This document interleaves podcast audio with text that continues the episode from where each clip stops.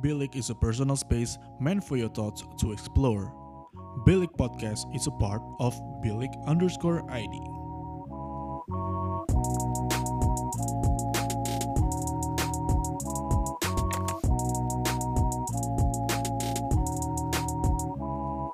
Bilik, your thoughts matter.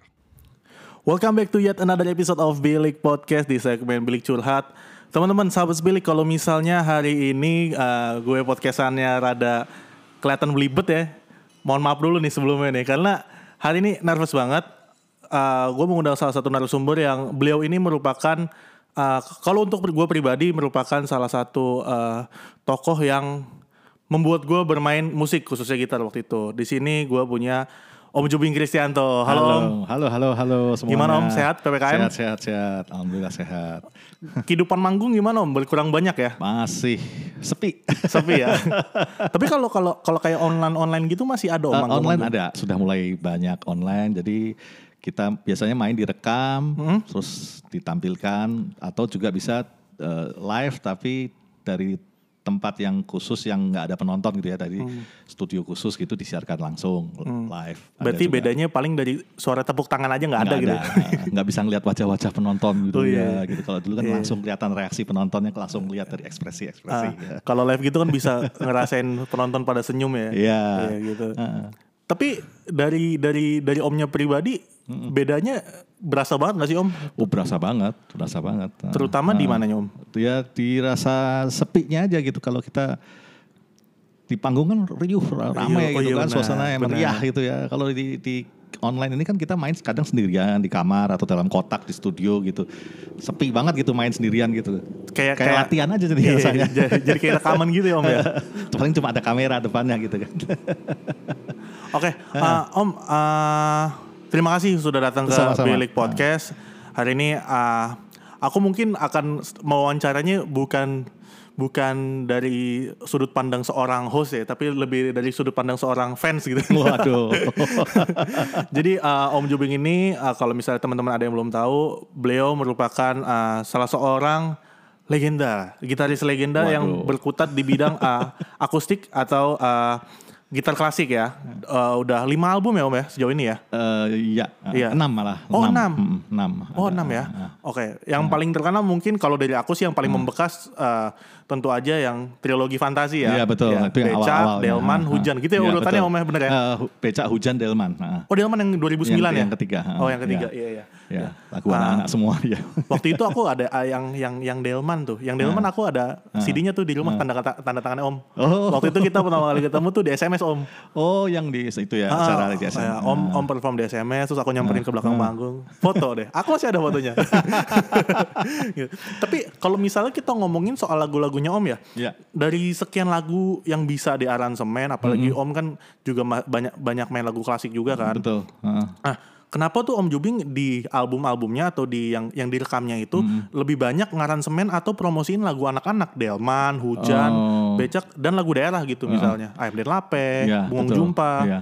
Heeh. Kenapa? Apakah dipengaruhi background Om yang seorang guru juga yang banyak melatih anak-anak gitu? Sebetulnya lebih ke arahnya ke supaya bisa dinikmati segmen yang lebih luas. Jadi saya nggak mau membatasi segmen, intinya supaya banyak orang, lebih banyak lagi orang yang bisa mendengarkan musiknya. Kalau hanya musik yang untuk remaja saja, berarti kan nanti yang tahu cuma anak-anak remaja. Yang ya. pop-pop Ah, gitu ah. ya. Kalau yang oldies banget, yang tahu nanti cuma bapaknya atau kakek neneknya gitu. Iya, iya. Nah kalau lagu anak-anak itu umumnya seluruh generasi itu akan Oh, tahu lagu iya, itu. benar. Karena semua melewati itu ya. Mengalami Melewati itu anak-anak bahkan anak-anak sekarang pun masih mendengarkan lagu itu mungkin diajarkan di sekolahnya juga masih gitu. Jadi pada saat rekaman itu Om udah punya visi pengen menciptakan atau mengaransemen lagu yang everlasting gitu apa gimana Om? eh nggak sampai ke se- sejauh itu sih nggak sampai sampai everlasting tapi lebih ke untuk semua kalangan Semua kalangan. supaya bisa semua kalangan bisa menikmati. Pun Gitu. Om juga tetap Om Jubing tetap uh, memproduksi lagu-lagu yang kayak kita bilang trip pop tadi misalnya Sempurna itu kan tetap Ya, aransemen. betul, tetap ada, ha. Yang oldies oldies Winter Games Ada, David Foster, ha, Foster ya, ya ha. kan. Itu kan uh, komposer yang mungkin yang tahu papa saya gitu. Nah, ya. Jadi kayak semacam bunga rampai kalau saya istilahkan Oh, iya, ya, boleh. potpourri atau bunga rampai. Jadi satu album itu benar-benar kayak eh, warna-warni musik gitu. Jadi Hmm. makanya kalau kita perhatikan eh, style musiknya pun juga macam-macam. Kadang saya ada juga dangdut kayak kopi dangdut Oh saya iya, masukkan benar, juga benar, ada juga benar. di salah satu album. Jadi ada lagu daerah sudah pasti lagu daerah itu karena saya memang pengen supaya eh, kita tetap ingat bahwa kita tuh punya lagu-lagu daerah Iya, yang iya. sangat kaya ya, yang eh, banyak yang Dan bagus, bagus, ya. dan bisa dan ternyata bisa kita aransemen untuk dijadikan satu musik yang bagus dan bisa kita nikmati eh, apa eh, semua kalangan bisa menikmati gitu tadi intinya. Heeh. Jadi beragam lah. Beragam. Heeh. Kalau misalnya uh, aransemen yang rada dangdut itu yang menurut aku paling memorable sih Ayam dan Lape sih Ayam Om. dan Lape benar. Wah Ayam dan Lape Eh, ayam dan itu lape. benar legit. Itu salah satu lagu dari Om Jubing yang aku pelajarin kan. Dan itu kan uh, partiturnya nggak ada ya. Nggak- ada. Nggak ada di, Nggak di ada. websitenya itu kan. Nanti kita akan bahas soal websitenya. Tapi aku benar-benar kayak dulu tuh masih zaman zamannya belajar di YouTube benar-benar Hmm. on repeat Om. Betul. On repeat ah. aku belajar gimana nih liatin jarinya. Istilahnya ngulik- ngulik gitu ya. Ngulik ya, aku nguliknya video-video Om tuh MD Lape yang ada yang aransemen yang lebih pelan, ada Iya. yang wah Ah, main iya. perkusi juga kan di situ juga aku belajar ba- banyak belajar soal aransemen uh, Arabik ya itu rada Iya, Arabik ya om ada, ya ada ada tangan ada apa tangan ada yang agak minor Arabik itu iya ada. benar ya. benar benar itu wah aduh aku masih nervous guys aduh gimana ya Uh, mungkin di sini aku mau uh, mau mengambil momen untuk terima kasih juga sih om Kala, karena Oke. Hmm. mungkin kalau nggak ada om Jubing aku nggak megang gitar mungkin sekarang Waduh. jadi Tapi masih main, main gitar kan sekarang? Masih, Ah, masih, mungkin memang tidak intensitasnya tidak tidak serajin dulu ya. ah, Nanti mungkin aku akan nanya juga sih soal Ah, soal gimana sih cara ngekip tapi itu ntar. Eh, nah, tadi aku udah sempet eh, singgung eh, soal ini ya websitenya Om ya, jubing.net Iya. ya. Masih kan ya Om ya? Masih, masih ada. Kemarin aku buka juga masih sih. Ah, ah, udah masih. masih diperbarui. Nah, eh, aku tuh waktu itu kemarin baca-baca nih pas research kayak eh, kalau misalnya ki- aku belajar 2010-an tuh awal ya, belajar gitar itu eh, awal-awal udah punya YouTube tuh sebagai media untuk belajar secara otodidak gitu Oke. kan. heeh. Rajin juga download uh, partitur dari jubing.net bisa biar bisa belajar lagunya Om Jubing dan Iya. lagu-lagu lain kan. Iya, heeh. Karena dulu mengakses partitur itu udah cukup mudah Setelah ada internet setelah ya. ada internet dan heeh, YouTube ya heeh, terutama. heeh. Pun kita ngulik lewat video juga bisa kan. Iya. Nah, jadi bisa dibilang andil teknologi itu dalam uh, perkembangan aku dan mungkin gitaris-gitaris muda yang lain itu betul. cukup besar teknologi. Sangat, heeh. Nah, kalau Om Jubing dulu dapat akses-akses untuk belajar gitu yang menunjang latihannya Om Jubing itu dari mana Om? Eh, sangat terbatas ya kalau Iya. zaman saya dulu kan YouTube saya juga belum ada kan? belum ada lah. Iya. handphone aja belum ada Oh iya bener. saya kan mulai belajar gitar tahun 1981 itu mulai les gitar pertama kali jadi sumber saya ya satu-satunya adalah guru saya Guru Om ya? guru gitar saya di Semarang waktu itu karena saya kan les gitar klasik dan buku pelajarannya ya Buku Nah, itu kan ada pelajaran. buku pelajaran dari Yamaha waktu itu saya belajar jadi ya semua yang saya pelajari awal-awal semua bersumber dari buku itu bahwa kemudian ada bahan di luar itu biasanya memang kalau zaman dulu saya ngandelinnya dari radio Oh radio. Iya. Itu untuk nyari-nyari Nah, lagu nyari, baru ya? lagu- lagu- apa dengerin lagu-lagu pop yang di luar buku lah ya intinya. Oke, ya. oke, oke. Heeh, dan kemudian juga eh, kaset. Zaman dulu Kaset. kan nah, kaset ada. Hanya saja memang kalau untuk terkait dengan gitar langsung hampir tidak ada. Karena nggak ada stasiun radio nyariin gitar klasik gitu hampir nggak ada. Hmm, bener. Ya, terus apalagi kaset-kaset juga susah sekali nyari. Hmm. Jadi kebanyakan memang saat itu ya lagu-lagu yang di luar klasik yang ada ya di radio ataupun di Betul, kaset itu. Ya, itu sumbernya dari situ saja. Nah, tapi saya bersyukur guru saya itu Pak Hartono udah almarhum sekarang. Hmm. Dia itu memang eh, suka kolektor kaset juga yang aneh-aneh gitu yang soalnya yang di Oh. luar klasik ya. Iya iya. Jadi kadang saya suka dipinjemin gitu kaset jazz ya, gitaris-gitaris yang bukan klasik, yang Hmm. gitaris jazz kayak Lee Ritenour gitu kan, Clark gitu waktu itu saya denger dengerin gitu. Jadi banyak sekali hmm, apa musik-musik yang tidak ada dalam pelajaran di kelas itu Iya, iya. saya peroleh ya dari guru saya juga gitu. Nah, Berarti kayak ada nggak sih di luar gurunya Om ya, ah, almarhum Pak Hartono tadi, sosok gitaris yang jadi jadi apa ya role modelnya Om Jubing nih dalam kalau zaman itu kalau gitaris ya memang belum nggak banyak ya. Kebanyakan apalagi klasik ya Om di Klasik, Indonesia jarang ya. sekali. Memang ada sih di Yamaha ada beberapa guru gitar yang memang mereka eh, ikut apa ikut lomba terus juara gitar sudah ada. Yamaha itu kan bikin lomba gitar dari tahun 1972 Wah, sudah ada. Oke oke. Sayangnya nggak berlanjut sampai sekarang. Mereka berakhir 1994 udah nggak ada lagi. Waduh itu terakhir. tiga tahun lagi saya baru lahir itu Om. itu itu tingkat sampai tingkat nasional sampai tingkat Asia Tenggara. Jadi yang juara nasional nanti dikirim ke tingkat Asia Tenggara oleh Yamaha. oh jadi emang andil dari sudah Yamaha ada sendiri waktu udah itu. heeh. cukup besar gitar ya dan- tunggal yang anak-anak sekarang bilang fingerstyle apa itu zaman Iya, dulu iya. udah ada.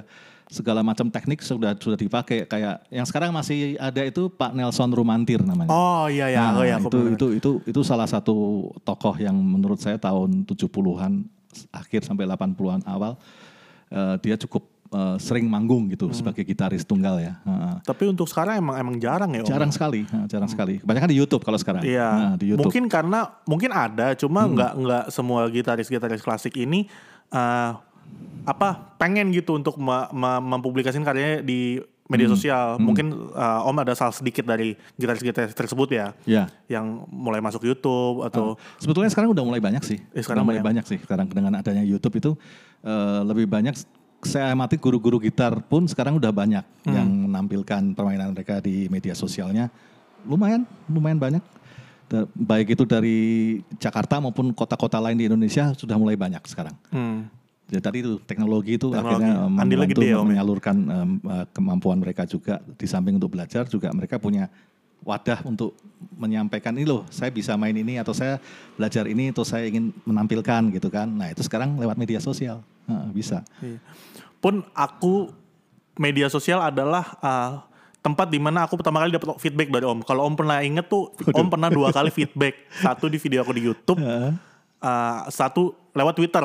Pernah Om, sumpah. Aku tuh punya screenshotnya. Iya, iya, tiap hari itu saya terima kok itu apa anak-anak nanya-nanya tuh hampir tiap hari selalu saya, saya jawab-jawabin gitu. Heeh. Iya, a- a- gimana ya? Aku melihat Jadi kadang saya juga nggak inget gitu. Iya iya pasti pasti banyak sih aku nggak heran nggak heran pun orang kemarin aja yang pas aku ngajakin om podcastan baru dibalas itu om baru bangun apa gimana om aku itu lagi nonton Liga Champions om Oh. makanya aku masih bisa balas kan tuh subuh subuh nggak tentu sih kadang saya kalau pas lagi lagi la- apa lagi latihan lagi ada satu lagu yang mau pengen bisa lah latihan kadang bisa sampai semalam suntuk gitu. Hmm. wah itu lagi latihan om posisinya? Ah, iya. wah keren ya. Um oke oke. Nah aku aku nih mau moving on ya om. Iya. Ah, ini aku koreksi ya kalau salah Hmm, ya tapi om Jubing tuh pernah meraih dua penghargaan muri ya oh ya, ya, ya. pertama itu penulis ensiklopedi gitar pertama di Indonesia. itu 2005 ya Om ya? Ya. Nah, dan gitaris Indonesia pertama yang menyebarluaskan komposisi dan aransemen gitar secara gratis Di di, internet. website, ya. Itu lewat Ha, ha. jubing.net ya Om ya? Ya, betul. Ah, aku tuh mau fokus yang keduanya tuh yang menyebarluaskan eh, aransemen gitar. ya Itu pada saat itu tuh sebenarnya harapan Om Jubing untuk memutuskan, oh ya udahlah ini gue punya karya, coba gue publikasikan dah di net biar pada bisa belajar gitu. Sehingga mau membagikan itu Iya betul. Harapannya gimana? Eh, Emang intinya seperti itu karena sebelumnya kan saya merasa susah untuk bisa dapat partitur Oh. itu nggak gampang. benar-benar. Sebelum zaman internet ya. Jadi saya kembali ke sedikit ke zaman saya les dulu itu ya sumbernya cuma dari guru saya gitu. Kalau nyari partitur lain sumbernya dari mana nggak tahu. Nah, ya. Paling kalau ada bisa orang yang punya duit mungkin dia bisa keluar negeri ke toko buku di Iya, luar negeri belanja iya, partitur bisa. Tapi kan saya bukan bukan orang yang keluarga saya bukan keluarga yang apa berkelebihan gitu ya, pas-pasan gitu ibaratnya gitu. Nah, jadi ya sumbernya terbatas. Nah, ketika saya menemukan internet, maksudnya beruntung bersinggungan dengan Iya, iya, masa internet lahirnya internet saya waktu itu kan. Saya melihat loh ternyata Ada peluang. eh, eh, saya eh, menemukan ada beberapa tempat yang menyediakan partitur memang. Jadi Oh, awalnya dari iya. situ saya, wah ini keren banget. Jadi sekarang saya bisa dapat sumber lain gitu untuk Hmm. belajar gitar dalam arti ini sumber naskah eh, musik ya partitur itu eh, bisa dari internet. Nah terus saya ter- terpikir ini sebaiknya mungkin buat teman-teman gitaris lain ataupun murid-murid gitar yang sedang belajar tentu akan senang kalau mereka juga bisa dapat atau tahu info tentang ini ada partitur yang gratis gitu. Nah awalnya aku cuma naruh-naruh link-link itu Iya, di, iya. di di websiteku itu supaya mereka bisa ikut ngedownload yang dari itu. Terus lama-lama kepikiran juga, aku kan juga punya karya beberapa karya gitu, termasuk becak fantasi itu yang pertama kali aku tulis. Udah aku tampilin situ juga. Ternyata responsnya kan oh rame, bagus. Iya, sampai iya. dari luar negeri sampai dari Eropa segala banyak yang ini Download yang, ya? yang download dan apa merespon gitu Eh, lewat email dulu masih email kan Hmm.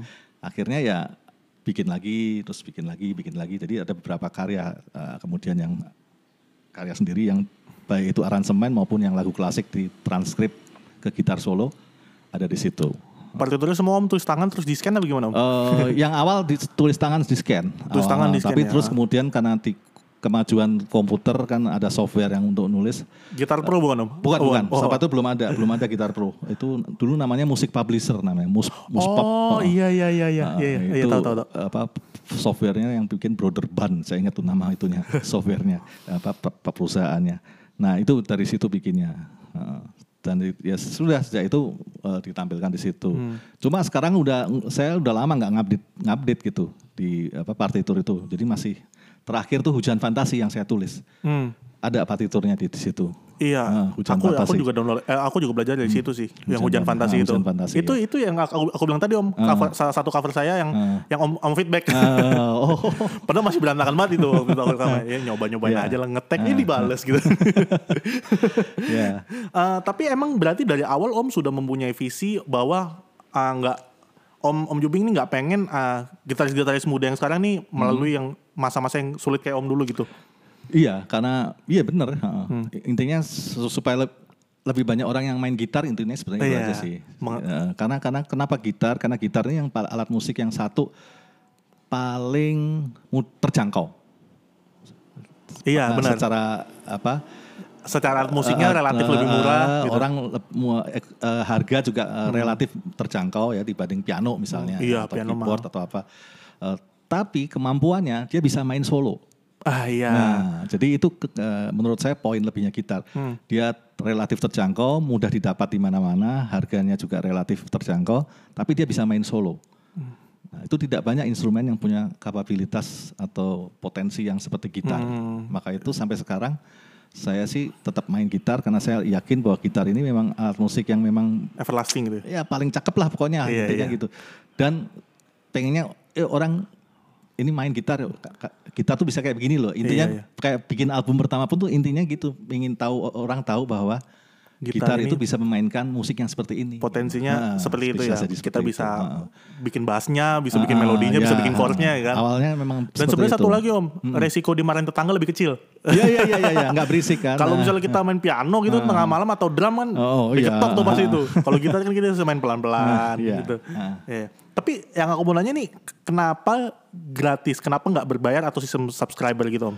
Em, nggak nggak kepikiran sih karena saya kan waktu itu udah ada punya penghasilan kan kan- ngantor Oh, saya iya. kan saya masih ngantor waktu itu Ah. waktu bikin website itu masih ngantor itu tahun berapa om? tahun 99 kalau nggak salah Waduh, mulai. udah. Oh, Nah, ja- 1999 nah. Justru jauh sebelum becak ya om ya? Becak fantasi ya? Becak Fantasi itu udah lama itu kan dari oh album ya Album, album, albumnya iya, baru keluar album. albumnya baru keluar 2005 tapi aransemen Becak Fantasi itu saya bikin tahun 1986 Wah. Jadi Wah. tulisan yang kamu ada di website itu itu tulisan tangan saya tahun 1986. Zaman saya masih kuliah itu.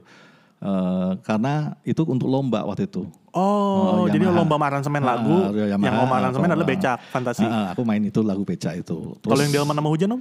itu, buat album kalau itu. Itu, masih memang yang baru-baru itu lah ya. baru, Itu, itu khusus Berarti buat yang benar-benar om tuangkan secara secara penuh untuk lomba dan ya ibaratnya idealismenya om itu di becak, ah, becak ya. itu, ah, itu memang untuk lomba. No. Jadi tidak ada niat untuk dibikin album belum kebayang waktu itu. Hmm. ah. Tuh, purely-nya karyanya Om Jubing Christian atau becak fantasi digarap guys gitu. Nah.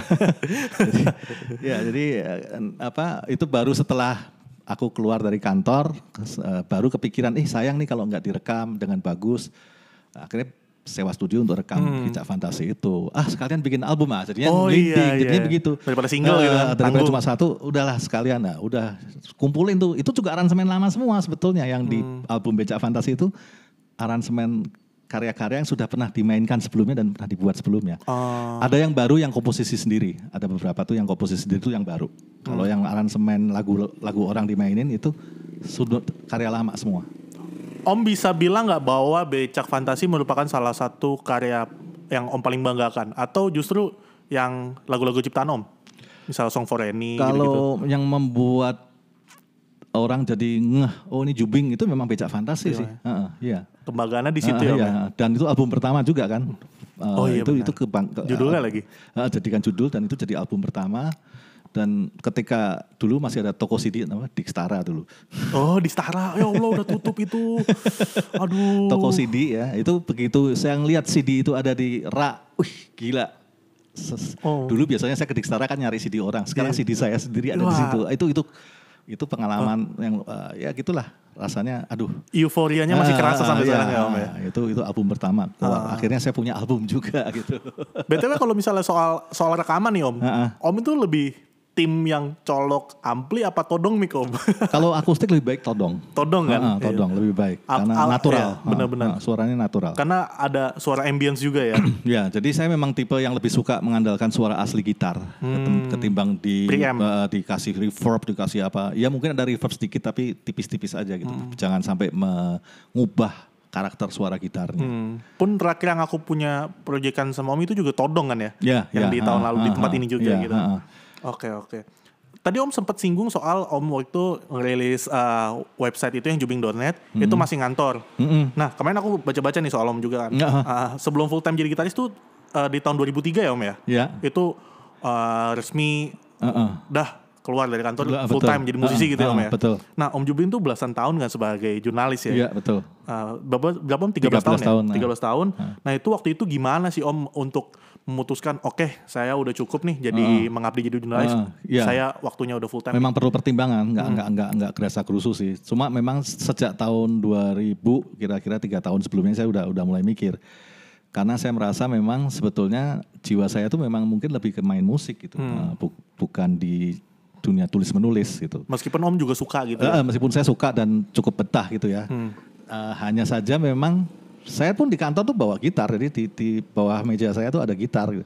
Jadi kalau udah selesai kerja beres semua ya main gitar di kantor Hmm. itu kerjaan saya. Itu teman-teman kantor saya dulu tahu lah pasti saya eh, di kantor suka main gitar juga. Om tipikal yang kalau misalnya sore-sore gitu pada nyamperin meja Ah, nyanyi-nyanyi gitu ya Om? Kayak gitu, Oh, benar. iya. Nah, Jadi Iya, gitaran. eh, nggak bisa lepas dari gitar terus sampai pada satu titik 13 tahun itu kan udah lama ya. Betul. Eh, dan dan dan saya merasa kayaknya saya sih nggak pengen pensiunnya sebagai wartawan, tapi pengennya Sebagai orang musisi. ingat sebagai musisi aja gitu. Itu itu itu nomor satu. Itu yang keduanya adalah tadi itu misi bahwa ini gitar sayang kalau nggak banyak orang yang tahu gitu bahwa ini gitar ini punya potensi yang luar biasa alat musik ini. Nah itulah dua hal itu. Heeh.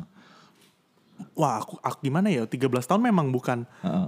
Itu- menyenangkan menjadi wartawan menyenangkan. Tiga kali Piala Dunia itu Om. aku aja yang satu setengah tahun kerja di media aja merasa wah lama juga nih satu setengah Iya, tahun. Ternyata iya, wah 13 tahun tuh memang. Ya. Tapi kangen gak sih Om jadi jurnalis? Ada pernah Kalau kangen ska- gak sih? kalau kalau kangen sih enggak. Udah udah udah segala macam udah ngerasain soalnya di situ. kan. Oh. Jadi udah udah udahlah cukup kalau aku sih. Sekarang lebih lebih intinya lebih sebagai menikmati apa sebagai gitaris aja, main gitar aja gitu. Akhirnya sekarang udah 18 tahun dan ongoing ya Om ya. Iya, jadi full time ha, musisi iya, ya. ha-ha, betul. Oh, oke. Terus eh, eh, kalau misalnya apa namanya yang kita ngomongin dikit soal albumnya Om ya, yang yang Becak, eh, eh, Delman sama Hujan, itu dulu proses rekamannya gimana Om? Eh, di eh, apakah eh, gimana triggernya ini bisa nih untuk direkam jadi album gitu? Oh. Keputusan Om untuk langsung keluarin album gitu sih Om sebenarnya. Oh, Oke, sebetulnya kan Becak Fantasi itu kumpulan lagu-lagu lama nih tadi kan saya udah cerita. Hmm, Jadi saya cuma untuk melengkapi si Becak Fantasi ini saya kumpulin lagi. eh, saya terus saya rekam gitu sekalian di studio yang bagus. Eh jadi satu album gitu kan. Hmm. Ternyata dari pihak produsernya bikin lagi dong. Nah itulah sebetulnya ada permintaan dari produser juga. Baru di situ Om Ba- mengaransemen baru yang saya itu. mikir lagi nih, wah apalagi nih yang harus di, nah itu itu memang kayak project jadinya memang kan. Hmm. Jadi saya memang eh, menyediakan waktu khusus untuk mulai menyusun apa yang mau dimainkan, terus aransemennya gimana. Jadi itu ya gitulah waktu itu memang fokusnya lebih banyak ke bikin album sih saat itu. Hmm. Nah, kalau misalnya uh, ada nggak sih karya yang Om nih eh, lagu nih, aku mau nanya soal lagu ya. Mm. Lagu apa yang Om aransemennya uh, paling cepat dan yang paling lama? Paling aransemen. Ah. wah apa ya? Morning Rain mungkin ya Om ya. Iya, kalau morning kan komposisi itu ya. Karya sendiri kalau itu kan. Ah, ah. Bukan bukan bukan aransemen kalau itu. Oh ya kayak kalau Nah, aransemen kalau aransemen itu kan lagu orang kan, lagu orang Iya, kita. iya. Aku nggak inget tuh yang mana yang paling cepet ya. Rata-rata sih ya eh, berkisaran. Kalau lagu pop biasanya lebih mudah. Lagu Iya, pop yang iya. udah jadi misalnya. Sempurna kayak, mungkin ya, Om, ya? Nah, Sempurna itu mungkin nggak terlalu lama karena aku tinggal ngikutin nggak banyak ngutak-ngatik Hmm. aransemen aslinya cuma ini memindahkan medianya aja dari grup musik dan vokal Ke solo gitar. jadi solo gitar. Iya. Jadi cuma memindahkan mediumnya aja. Istilahnya orang sekarang kan mengcover gitu kan. Cover, iya, benar, benar, benar. Tapi kalau becak fantasi itu kan enggak. Becak fantasi itu kan hanya bahan lagu dua baris apa delapan bar, melodi delapan bar, terus kita olah menjadi satu komposisi yang jadi tujuh menit panjangnya gitu kan. Pun delman dan hujan ya Nah, om itu ya. seperti itu. Ba- banyak Nah, riff-riff yang nah, itu itu yang agak lama. Jubing. Nah, itu bisa Jubing bisa ya? sekitar tiga bulan, empat bulan lah satu Oh itu. gitu. Tapi kalau yang lama itu kayak misalnya kayak Winter Games gitu lama gak sih? Bikin- Winter Games itu mm, nggak terlalu lama sih memindahkan ke gitarnya, tapi ngelatihnya lama karena susah. Iya benar, karena itu kan juga lagu lebih teknikal, Iya, ya, lebih ke orkestra aspek, ya om ya. aspek teknik eh, waktu waktu kita harus ngelatih untuk memainkannya itu yang lama, Hmm. karena untuk bisa lancar ya maksudnya ya. Jadi untuk ngelancarinya itu lama. Tapi kalau mindahin ke gitarnya nggak lama. Jadi, oh ini bisa dimainin. Oh oke, Oh. notnya udah jadi semua apa udah tahu oh posisinya di sini posisi. Tapi untuk ngelancarin dan ngafalinnya yang lama. Jadi memilah-milahnya juga lama gitu ya, Ah, mana yang bisa dimasukin ke beat, itu mana yang enggak gitu ya. Oke oke. Ah, tapi kalau sekarang aku mau eh, pindah ke ngomongin konsistensi Om. Tadi Om bilang eh, bisa sekarang 18 tahun berkarya. Ah, kalau misalnya kita ngomongin konsistensi nih Om Jubing ada nggak sih Ya. tips nih buat ini buat aku pribadi juga sih Om. Ya. buat kita yang Oke. udah mulai demotivated nih, udah Ah, mulai ah, ah. males lah ibaratnya untuk latihan supaya bisa ra- rajin lagi. Heeh. Ya sebetulnya kan ada target ya. Kalau saya sih melihat ya, orang kalau punya target itu biasanya akan lebih termotivasi. Oh iya, iya sih benar ya. Kalau nggak ada target ya nggak nggak males gerak gitu kan istilahnya kan. Eh, jadi kalau kita ah saya pengen bikin ini, oh saya nggak target itu nggak usah harus yang muluk bikin album gitu nggak. Hmm. Misalnya saya ingin bisa main satu lagu ini. Nah, itu kan udah target. Nah, udah kalau udah ada target itu ya udah semua energi dan waktu kita akan kita Fokus kerahkan gitu ya. untuk fokus ke situ. Menyelesaikan untuk bisa ngerampungin memainkan lagu ini dengan lancar gitu. Bener sih. Jadi Iya, kita jadi harus pasang target, kecil ya. pun nggak apa-apa. Karena tanpa target kita juga mau Heeh. ke mana juga ngambang jelas kan, ya. mau, Ngambang, mau bener. ngapain ini bingung kan wah nyoba ini ah males apa ini males tapi karena nggak ada target tadi itu Hmm. Terus kalau misalnya sekarang nih Om ngelihat eh, gitaris muda itu udah mulai banyak nih. Oh, banyak. Banyak. Itu perasaan Om gimana sih akhirnya visi Om yang dulu tuh akhirnya tercapai nih sedikit demi sedikit gitu. Iya, eh, kalau saya sih sekarang sebetulnya menurut saya udah tercapai sih. Saya sih senang lihat sekarang ya ada apa di dunia pergitaran ini ada kayak misalnya Ali Bata, Ali Bata, ada wow, legend tuh. Josephine Alexandra, Josephine. Heeh, terus Iya. ada lagi Faye Ehsan, Faesan. Nah, ada lagi apa, apa si itu eh, Dwi Hansen, Kalau kemarin aku lihat Di Jogja eh, juga ada tuh. videonya Faesan tuh dia ini ya, dia apa tuh namanya? eh, pakai ya perkusif Iya, gitar lah. perkusif gitar itu ya. Dia bikin sendiri tuh tekniknya tuh. Dan itu hanya segelintir dari sekian banyak yang punya kemampuan sama sama seperti mereka, maksudnya dengan kekhasannya masing-masing. Hmm. Secara anak sekarang ini mereka kan exposure atau terpaan ilmu dari internet, dari YouTube, apa itu kan jauh lebih ini daripada zaman saya dulu. Betul. Jadi itu keberuntungan mereka sekarang ini. Sehingga mereka akan lebih cepat belajar dan lebih cepat menyerap macam-macam teknik. Bisa ngelihat Itu gitaris dia. ini, gitaris itu, Itu main, dia. mereka bisa ngambil. Zaman saya dulu nggak ada mau ngeliat gitaris siapa, orang nggak ada, ada apa-apa ya. Balik lagi ke andil cuma teknologi tadi Om, aja. ya. Ah. Tapi mungkin kalau misalnya mereka mereka ini nggak punya sosok yang mungkin mereka idolakan ya, misalnya seperti saya yang idolain Om Jubing. Dulu aku banyak belajar dari Om Jubing, dari Sung Hajung. Gitu itu mungkin mereka juga ya kayaknya Ah, iya. kurang Ya, deh. karena itu karena Iya. eh, pengaruh dari internet. Saya kayak Josephine Alexandra kan saya pernah ngobrol sama dia juga. Dia bilang dia ins- i- i- eh, ininya pertama kali itu dari Sung Hajung. Oh, Dia iya. pengen main gitar pertama kali gara-gara gara-gara Sung Hajung. Itu wishlist saya di podcast juga nih Om. Josephine, nanti saya mau coba terus.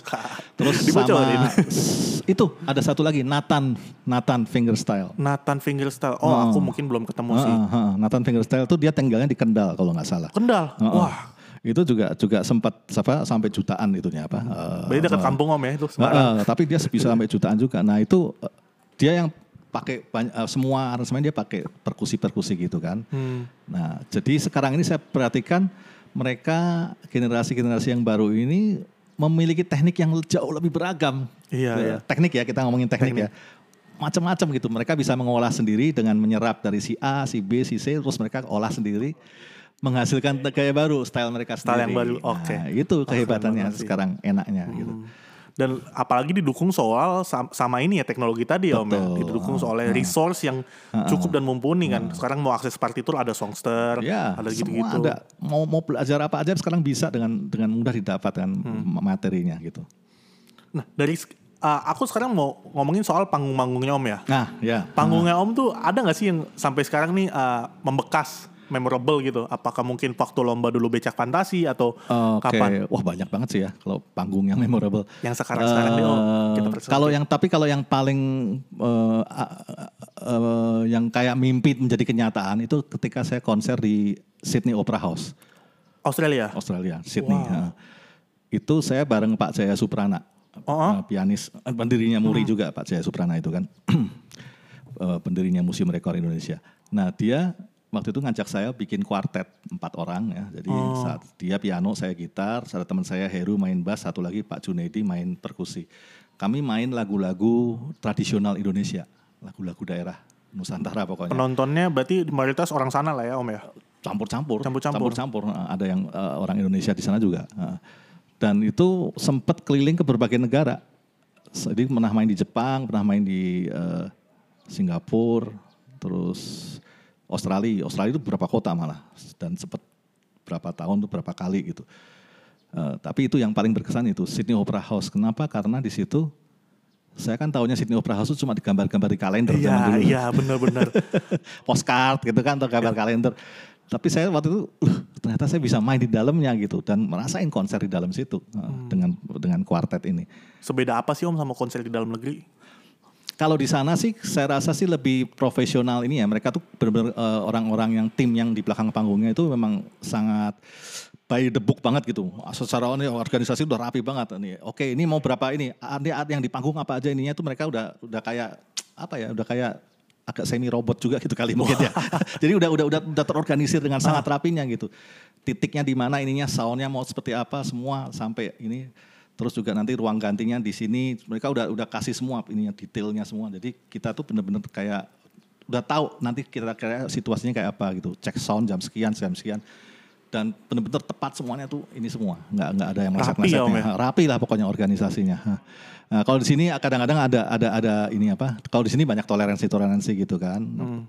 Kayak ya udahlah Nah, di 15 sana, menit ya, ya. sebat dulu gitu. ya kayak gitu-gitu Nah, di sana enggak karena mereka di sana kan ada jamnya. Oh, iya, ini iya. jam- kita cuma diberi waktu jam sekian jam sekian. Jadi selama satu jam ini kita harus benar-benar eh, full check Oke. sound, eh, ngecek semuanya sampai beres. Kayak rental Habis gedungnya itu, gitu ya, ya? Habis Oh. itu kita harus bayar lebih soalnya. Oh iya, kena Ah, extra charge ah, benar-benar. Iya. Berarti apakah orang-orang yang tadi itu juga merupakan uh, kolaborator Om yang paling berkesan juga di luar panggungnya? Eh, Iya, salah satunya ya. Atau ada yang lain mungkin uh, kolaborasinya Hmm, siapa gitu? Kalau saya sih kalau kalau grup ya memang itu sih karena satu-satunya yang saya main grup yang sempat manggung berapa kali ya dengan namanya Kuartet Punakawan itu Oh iya, itu. iya, aku pernah dengar. ya. Ada di YouTube saya juga bisa dilihat nanti. Nah, kalau yang musisi ya sering sih banyak dengan musisi lain juga sering sih saya mang- apa manggung bareng gitu. Termasuk Didit biola sama Oh, biola iya. itu ya Didit violin itu juga berapa kali. Itu malah di job-job juga sering sama dia. Hmm. Terus sama Endah Laras juga yang penyanyi apa nyanyi keroncong dari Solo itu Eh, yang pakai apa kebaya sanggul pakai ukulele gitu dia Oh, stylenya. ah, ah. Nah, itu berapa kali dapat ngejob bareng dia juga. Nggak tahu orang memang IO-nya mintanya harus berdua gitu pasangan entah entah saya sama Didit atau saya sama si Endah Laras ini. Pokoknya pasangannya Ah, ah, ah, pasangan. Template-nya itulah ya. Ah, iya, kalau kalau kalau untuk acara-acara biasanya acara company gitu atau acara di lingkungan BUMN atau apa gitu. Oke, oke. Uh, terakhir dong, terakhir. Hmm, Kalau dari aku terakhir mungkin pesan-pesan sih biasa. Template banget ya, pesan-pesan Hmm. untuk fingerstyle gitaris nih yang sekarang nih, yang mungkin tadi Om udah sebutin nih. Uh, mungkin untuk Josephine Alexander, Josephine Alexander yang lain atau Alibata-Alibata yang lain gitu misalnya. Ah. Ya kalau saya sih intinya kan begini, belajar terus aja.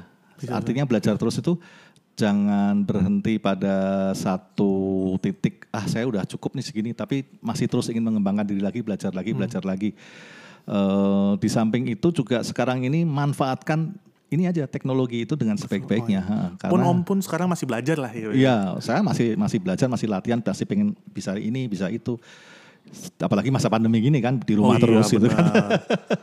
Kalau enggak bengong aja gitu kita kan. Tapi saya untungnya kan nggak pernah bengong di rumah, pasti main gitar gitu. Iya. Pokoknya Dan ada, ada, waktu kosong ah, dikit megang gitar main iya, gitu. Ya. Hmm. ah, ada sesuatu yang ditarget gitu. La- Satu lagu ini saya mesti bisa, bisa. Uh, oh mungkin aku nyelip dikit. Eh, Berarti Om sekarang masih ngajar ya? Ngajar Ada alasan tersendiri nggak? Sebetulnya gini ngajar saya itu dulu saya ngajar uh, waktu awal pertama keluar dari kantor ngajar banyak, tapi Hmm. se- setelah sering manggung uh, agak berantakan gitu jadwal Dikurangin ngajar. ya. Jadi akhirnya saya serahkan ke guru-guru lain yang guru-guru juga bagus-bagus kok di apa sekolah musik Hmm. itu sekarang. Dulu mungkin selain Om aku tahu ini Stefanus Budi Om. Oh, tahu. Iya, ah. itu juga salah satu yang bikin aransemen ah, uh, Canon tuh. Iya, iya, itu iya, iya. aransemen dia yang aku latihan tuh. Ah, Pas Stefanus Iya sebetulnya sekarang banyak kok guru-guru yang bagus, gitaris-gitaris yang bagus. Jadi Hmm. intinya ya saya saya sih sekarang menikmati saya sebagai pemain gitar, Hmm. main main gitar aja gitu dan dan masih bisa bermanfaat kalau ada orang yang mau minta untuk main di acara ini atau acara itu, oke gitu kan. Jadi intinya itu aja sih. Tapi kalau soal bahwa gitar sekarang udah menjadi alat musik yang populer, menurut saya udah. Udah. Udah, nah, karena kalau kita buka YouTube cari aja gitar Indonesia, wah keluar gitaris Indonesia seabrek-abrek. Dan itu yang Dan nongol di media sosial ya. Oh iya, Banyak dan- juga kan yang memilih untuk low key aja gitu yang ngajar, mengabdikan diri Oh sebagai iya, iya, pengajar. iya, ada, ada. Banyak dan Ah, ah, dari segi teknik dan penam apa? aransemen pun nggak nggak kalah Nggak sebenarnya. kalah, betul. ha. Gitu. Banyak, banyak. Jadi sebetulnya talentanya tuh luar biasa Indonesia Hmm. ini untuk musik. Cuma emang mungkin orangnya bukan orang tipe yang manggung gitu ya. Ada yang begitu Iya, ya, dia ada lebih juga. Eh, di belakang layar gitu ada. Ada yang lebih Ah, seneng ah, ngajarin ah, gitu, ah. privat gitu. Iya. Banyak kok sekarang yang hebat-hebat. Oke, mungkin kalau dari aku itu aja om. Oke. Uh, sekali lagi teman-teman, that was uh, Jubing Kristianto, salah satu tokoh pionir gitar fingerstyle di Indonesia mungkin ya. Kalau untuk zaman-zaman kita nih yang masih uh, millennials ke bawah gitu, millennials dan lebih muda. Om, terima kasih sekali lagi untuk mampir. Oh ya jangan lupa di mampir di channel YouTube-nya Jubing juga. Oh iya, aku lupa loh ngasih tempat buat promosi. Kalau maksudnya kalau mau nonton apa Mau video-video nonton. yang eh, dari saya untuk nge-reach Om di sosial media di mana Om? Kan ada IG, Instagram, Instagram sama Jubing Kristianto ya? Ket- Ketik Jubing Kristianto juga langsung keluar itu. Tuh, tawarin kalau misalnya uh, untuk job ya. Ya. Pandemi ini musisi job lagi butuh job nih, guys gitu. ya. gitu. Ulang tahun, apa Ulang gitu tahun, kan? iya, ulang tahun ulang- neneknya boleh. Ulang tahun company, ulang tahun anak, ulang tahun nenek, ulang tahun ibu, ulang tahun pernikahan, boleh, Boleh. semua gitu. Sikat semua ya Om. ya? Sikat semua. Pandemi lagi susah gitu. om terima Siap, kasih ya. Sama-sama, Ini sama-sama. merupakan suatu kehormatan yang benar-benar loh Sama-sama. aku. deh. Sama-sama. Terima kasih Om. Dan that Oke. was Jubing Kristianto. Jangan lupa untuk dengerin uh, episode Bilik, Bilik Podcast dan Bilik Curhat yang lain. And see you on the next episode of Bilik Podcast. Thank you. Bilik is a personal space meant for your thoughts to explore. Bilik Podcast is a part of Bilik underscore ID.